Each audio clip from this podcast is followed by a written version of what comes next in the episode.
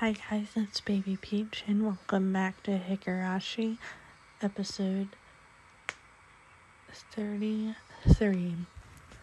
Um, we're gonna pick up right where we left off in the past one. Let me take a little drink and we'll jump right in.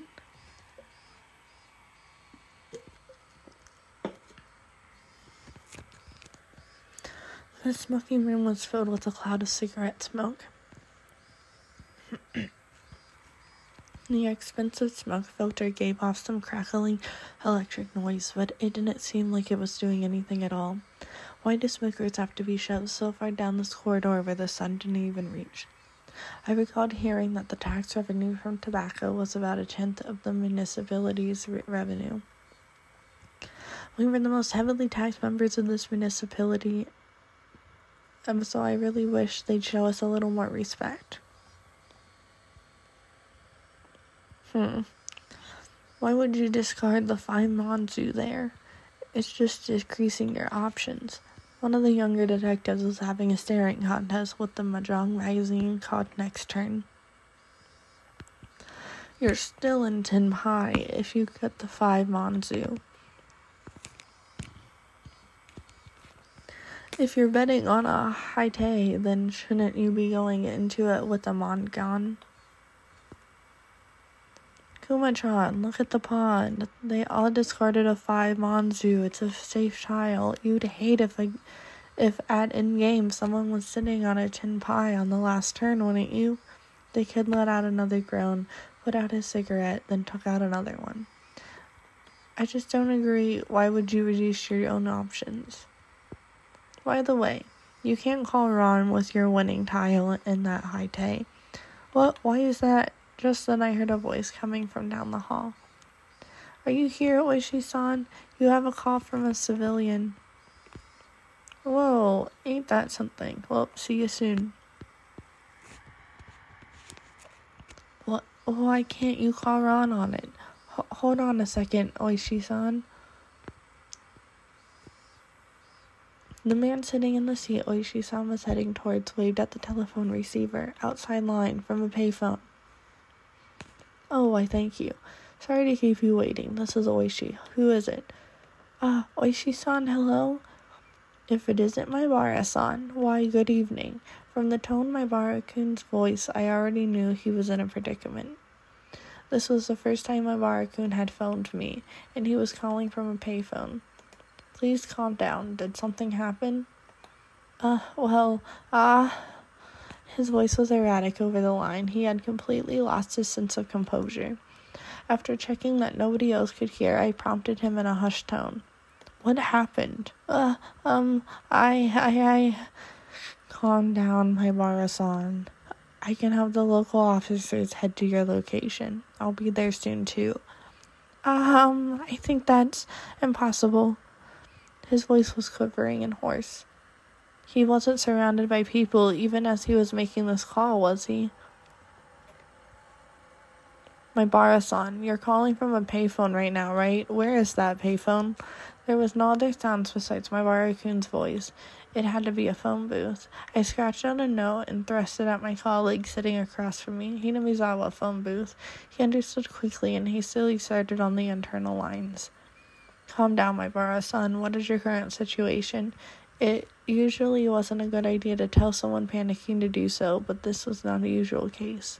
Maebara-kun didn't get in trouble, get away, and then call me. He was in the midst of something dangerous right now, but yelling at Maebara-kun right now would just needlessly cause him to be even more frantic. Maebara-kun wasn't just calling to seek help. He was trying to tell us something more than that. And whatever that was, if I didn't get it from this call, I was certain there would never be another chance. My colleagues pushed a note in front of me. There's only one phone booth in Hinamizawa. A patrol car is on the way. Five minutes. That's too long. How many officers are in there? Shoo. Not enough. If it was what I imagined, there was certainly quite a few people surrounding Maebara-kun. Five minutes was too long. Did you call the officer stationed in Hinamizawa? He's scheduled to be on patrol. They're currently out, and it'll be impossible to contact them. God damn, Kuma-chan, bring the car around. Understood. Hello? Oishi-san?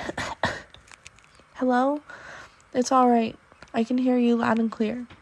There was something wrong with Maebara-kun. That wasn't a normal coughing sound. Vomiting? Or was it blood? Had he already been attacked? Was he injured?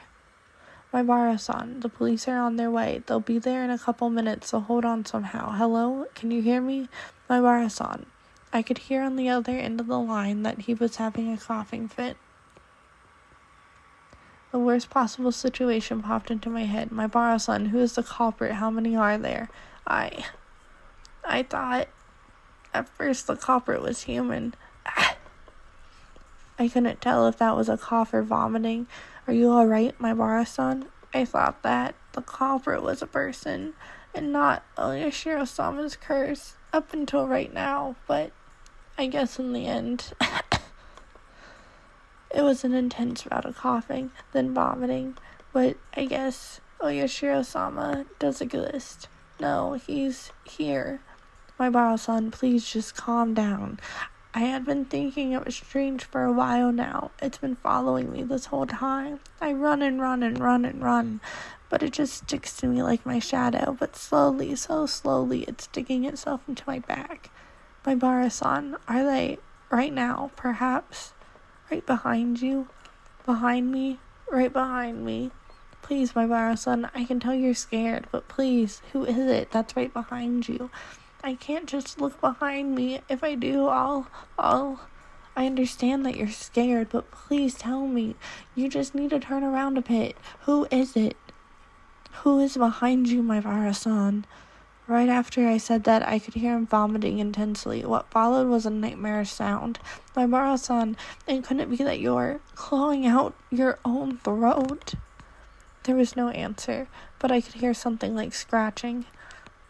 There was a bang as if something was being hit. Maebara-kun had probably dropped the receiver. I could hear groaning and vomiting over the other end and a repeated abnormal noise. Hello, hello, Maebara-san, hello. I knew how far away my voice would sound on the other end, but I couldn't help that but shout. At that moment, I heard whispering coming from the other end. I couldn't tell what he was saying. From the way he was saying it, was he talking to himself or was he talking to someone there? Hello, Maebara-san?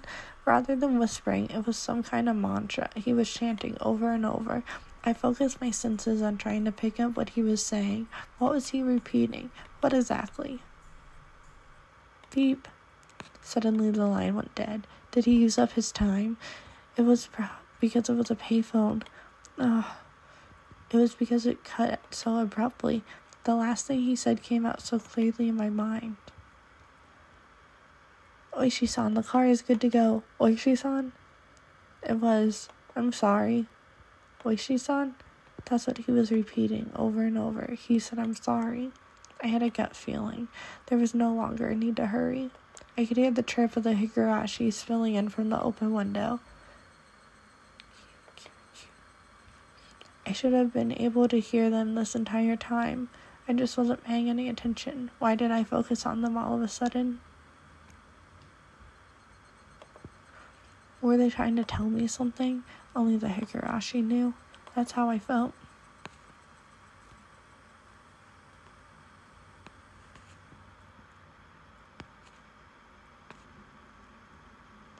July 1983. In Hinamizawa, a remote village near Shishibone City, there was a murder involving two female.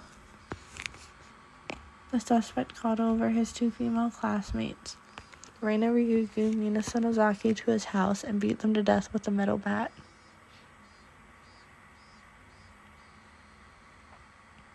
The scene of the crime was the suspect's room on the second floor of his house. The inside of the room was covered with a significant quantity of splattered blood, and there were signs of a struggle with the victims. In addition to the scene of the crime, the entryway, living room, and kitchen all had traces of a struggle. At the entryway, the shoe rack and wall had evidence of being impacted by a strong blunt force. It is believed to have been the same bat as the murder weapon. Having no traces of blood, it is believed the destruction occurred before the murders. There is the possibility that the suspect overpowered his victims to keep them from fleeing. In the living room, the rug had been pulled back, then thrown aside. It is hard to believe that this had a connection to the struggle with the victims, and thus the reason for the remains unknown. In the kitchen, the garbage bag was torn apart and its contents were spread out on the floor. Garbage was strewn about in the surrounding area, and handprints believed to belong to the suspect were discovered. It is believed that the suspect had, for some reason, taken out the garbage and struck it with his fist. The reason for this remains unknown. In addition, there was a note stuck to the fridge. The words was was there a needle were written on it. The meaning behind this remains unclear, just in case the garbage was searched but a needle was not discovered. Though the garage door was functional, it had been left open ever since the suspect moved in. The garage door was found closed. The suspect's fingerprints were discovered on the garage door. The reason behind this remains unknown. The suspect fled the scene of the crime. However, a patrolling officer in Uizawa local PD found the suspect collapsed inside a phone booth.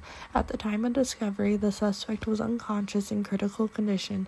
He was rushed to the local hospital for treatment but did not regain consciousness and died 24 hours later. The results of the autopsy indicate the immediate cause of death to have been hypovolemic shock. It was determined that the suspect had clawed at his own throat with his fingernails and resulting bleeding caused his death. With the similarity to his death at Tomitake-san the prior week, the police believed there to be a connection and have opened an investigation. However, due to the wishes of local authorities, it was a confidential investigation. Due to the abnormal nature of the death, it was suspected that drugs were involved, but as with Tomitake's, no drugs were found. What prompted all that remains inexplicable as such. This case is being treated as an act committed on impulse. However, with several accounts of the suspect's bizarre behavior leading to, to the incident. Okay. Separated from this group of friends, isolation, inexplicable behavior. Several days before the incident, the suspect began carrying around a metal bat. The suspect was observed displaying an aggressive behavior as well as talking to himself at school. His classmates actually Okay, two days before the incident, the suspect declared to his parents the possibility of his death. Due to these circumstances, the police have begun an investigation on the possibility that the crime was not committed on impulse. Afterwards, a note was found in the suspect's room that he had written himself. The note was written on two sheets from a B5 college roll notebook that had been torn in half, and as if trying to conceal it, had been stuck behind the clock. The contents are as written in the appendix. The police believe it to be strongly related to the incident. The police changed their line of investigation based on the possibility that the suspect was involved in some sort of incident um, himself. However, no further clues are found, casting both doubt on credibility of the note. Was the crime impulsive or premeditated? Was the situation unclear? No further developments. The case has been labeled unknown. However, the following year, suspicion arose regarding the nature of the note. The note was not written on two halves of B5 paper from two separate sheets, but was originally a sh- single sheet of B5 paper. In order to er-, erase several lines from the middle, someone had torn them out. Judging from the size of the letters, the missing section is estimated to be two to three lines. It is highly probable that the person who eliminated the lines in question is not the suspect. In addition, judging from the traces of large quantities of cell phone cellophane tape had been stuck to the back of the clock, speculation that someone other than the note stuck there. The person who discovered the crime was the detective rumored to have a connection with the incident. Oishi. He had underwent voluntarily questioning but denies involvement The suspect's note. I, Keiichi Maebara, am in fear of my life. I do not know why they are after my life. The only thing I do know is that it has to do with Oyashiro Sama's curse. Rain and Mion are conspirators of the perpetrators. There are four or five adults, maybe more. They have a white van. This is all on the first sheet. Everything below has been ripped out.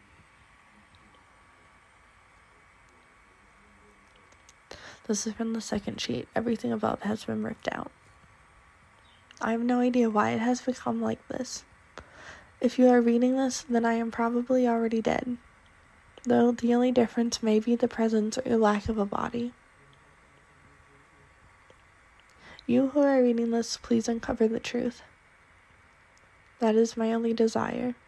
Keiichi Maebara.